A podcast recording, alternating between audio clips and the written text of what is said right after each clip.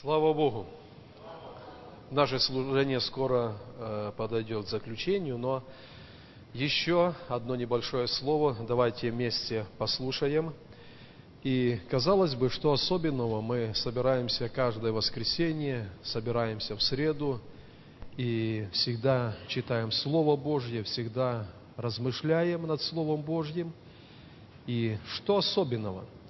Но Писание говорит, что как раз таки слышание Божьего Слова, оно дает нам жизнь, оно дает победу.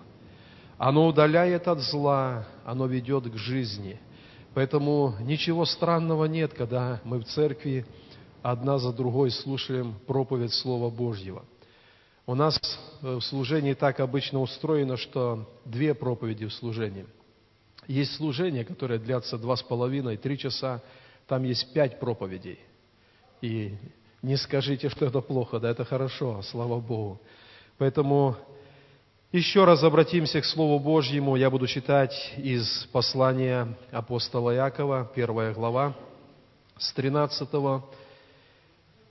13, 14 и 15 стихи. Первая глава, послание Якова, 13 стих и по 15. В искушении никто не говорит, Бог меня искушает, потому что Бог не искушается злом и сам не искушает никого. Но каждый искушается, увлекаясь и обольщаясь собственной похотью. Похоть же, зачавший, рождает грех, а сделанный грех рождает смерть. Определенную, определенное время в христианских проповедях, конечно, занимает тема о грехе. Потому что мы поем о любви Христа, мы поем о благодати, которой мы оправданы, где грех прощен. Но Писание, в том числе Новый Завет, послания апостолов, они часто говорят о том, что освободившись от греха, мы не должны стать опять под иго греха. И получивши свободу, однажды получившие эти разорванные узы греха через Иисуса Христа, мы должны оставаться ходить в свободе. Писание также называет последнее время тяжелым, потому что грех будет через обольщение пытаться войти в церковь, пытаться войти в народ Божий. И потому мы всегда призваны, находясь в благодати Божьей, мы всегда призваны хранить себя чистым, чтобы не подвергнуться вновь игу рабства.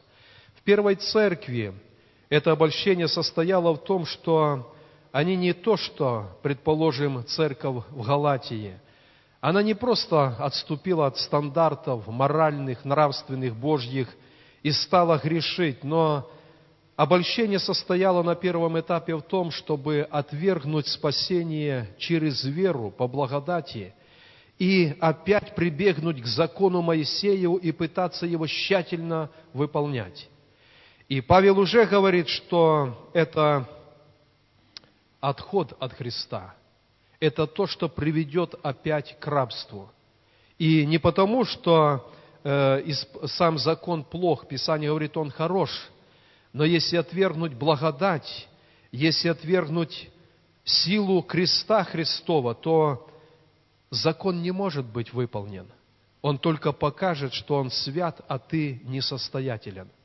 Поэтому, конечно же, Писание нам говорит, что получивший прощение грехов через пролитую кровь Иисуса, через явленную благодать во Христе, мы должны ходить в этой свободе и не подвергаться опять игу рабства. Но Писание говорит, что в нас, в человеке, даже когда мы покаялись и обратились к Иисусу, все равно живет ветхая природа. И с этой ветхой природой Писание нас призывает вести борьбу ежедневно.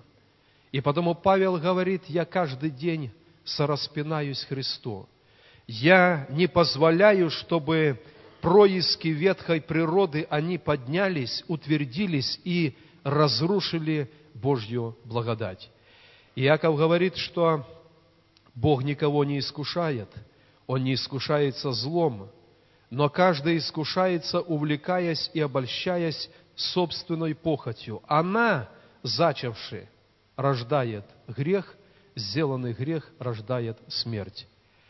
Когда в нашей церкви случается, что мы кого-то отлучаем за грех, конечно же, мы понимаем, что серьезный, большой, видимый грех, он не произошел вдруг, не, не так, знаете, не из, из чего. Мы понимаем, что когда мы стали свидетелями в жизни человека видного, большого греха, то только потому, что до этого был какой-то маленький незаметный грех. Писание, когда говорит о грехе, то сравнивает грех как закваску. Когда закваска попадает в бадью с тестом, она сама по себе очень маленькая, и в отношении массы этого теста она ничтожна. Но если она попала в тесто, то она заквасит все. И все тесто будет квасным. Поэтому для верующего человека, для нас с вами, дорогие братья и сестры, очень важно, чтобы маленький, незаметный грех, о котором еще люди не знают, который не виден, наша задача, чтобы, повинуясь Духу Святому, нам не дать место этому греху в нашем сердце – я понимаю это место Писания, которое говорит, что не давайте место дьяволу. Оно тоже говорит не обязательно о каком-то большом проявлении греха. Больше оно говорит о проявлении греха, которое начинается в сердце.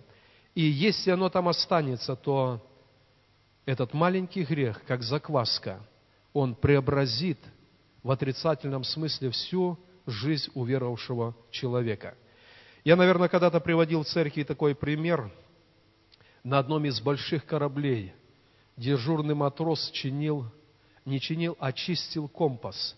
И маленьким перочинным ножом он снимал там налет, какую-то грязь. И когда он чистил этот компас, краешек этого перочинного ножика обломался и остался близко около стрелки компаса. И этого маленького кусочка металла было достаточно, чтобы этот огромный корабль уклонился от курса и в итоге потерпел крушение. Каждый раз, когда происходит крушение, происходило в истории, ведется тщательное исследование. И эксперты, когда все обследовали, не нашли причины, кроме как неисправный компас. А неисправный потому, что маленький кусочек отломанного ножика был найден там, в этой расщелине.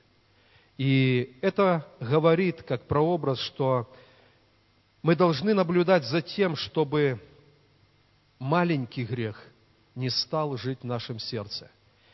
Я могу сказать, и каждый из нас мы можем сделать определенный анализ, каждый раз, когда верующий человек думает, я оставлю только это, я позволю себе делать только это – Других вещей я себе позволять не буду, только это. Это знак того, если это останется, то придет большой грех, грех, который произведет кораблекрушение в вере. Поэтому, дорогие братья и сестры, я не буду зачитывать места, но Каин когда-то оставил в сердце неприязнь к своему брату Авелю. Об этом никто не знал, Каин и Бог. И Бог говорит, что грех лежит у сердца твоего. Он влечет тебя, но ты господствуй. Господство над грехом – это взять его и отбросить. Каин так не сделал. И грех убил его а, брата Авеля. Ахан взял из всего, что было там, в Ерехоне, эти несметные богатства. Он взял что-то и спрятал – и это послужило к его смерти.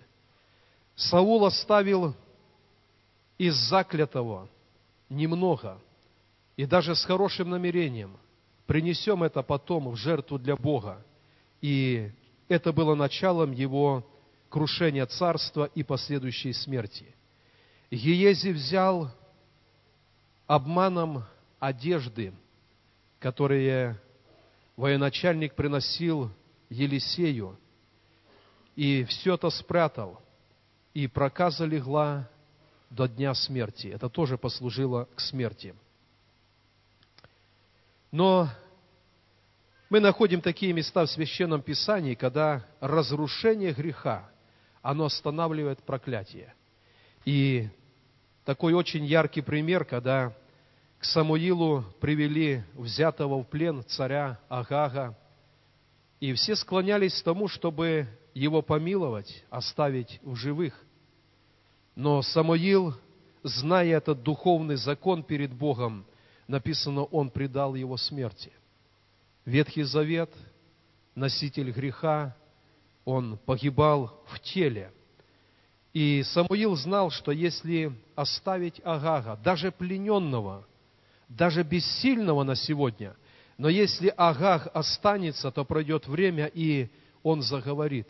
И потому как Божий человек, он понимал, что Агаг должен быть предан смерти.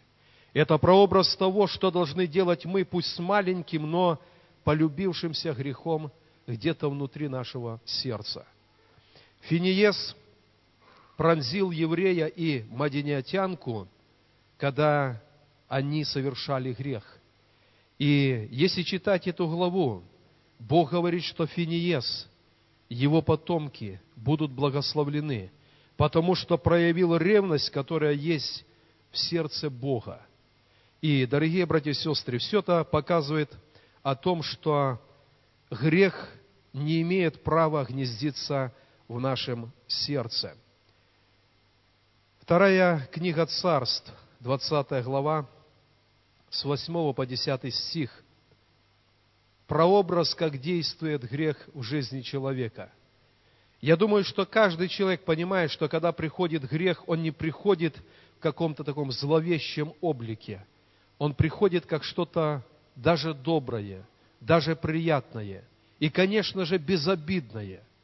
Но в этом месте описывается, когда Иав встретился с, Амис, э, с Амисаем, а в сердце давно вынашивал план убить его, то написано, подозвал его, и когда они были одни, он взял Амисая за бороду, таков был обычай взять человека за бороду, приблизить к себе и поцеловать, как знак принятия. Но в то же время, когда он совершал поцелуй, другой рукой он мечом пронзил Амисая.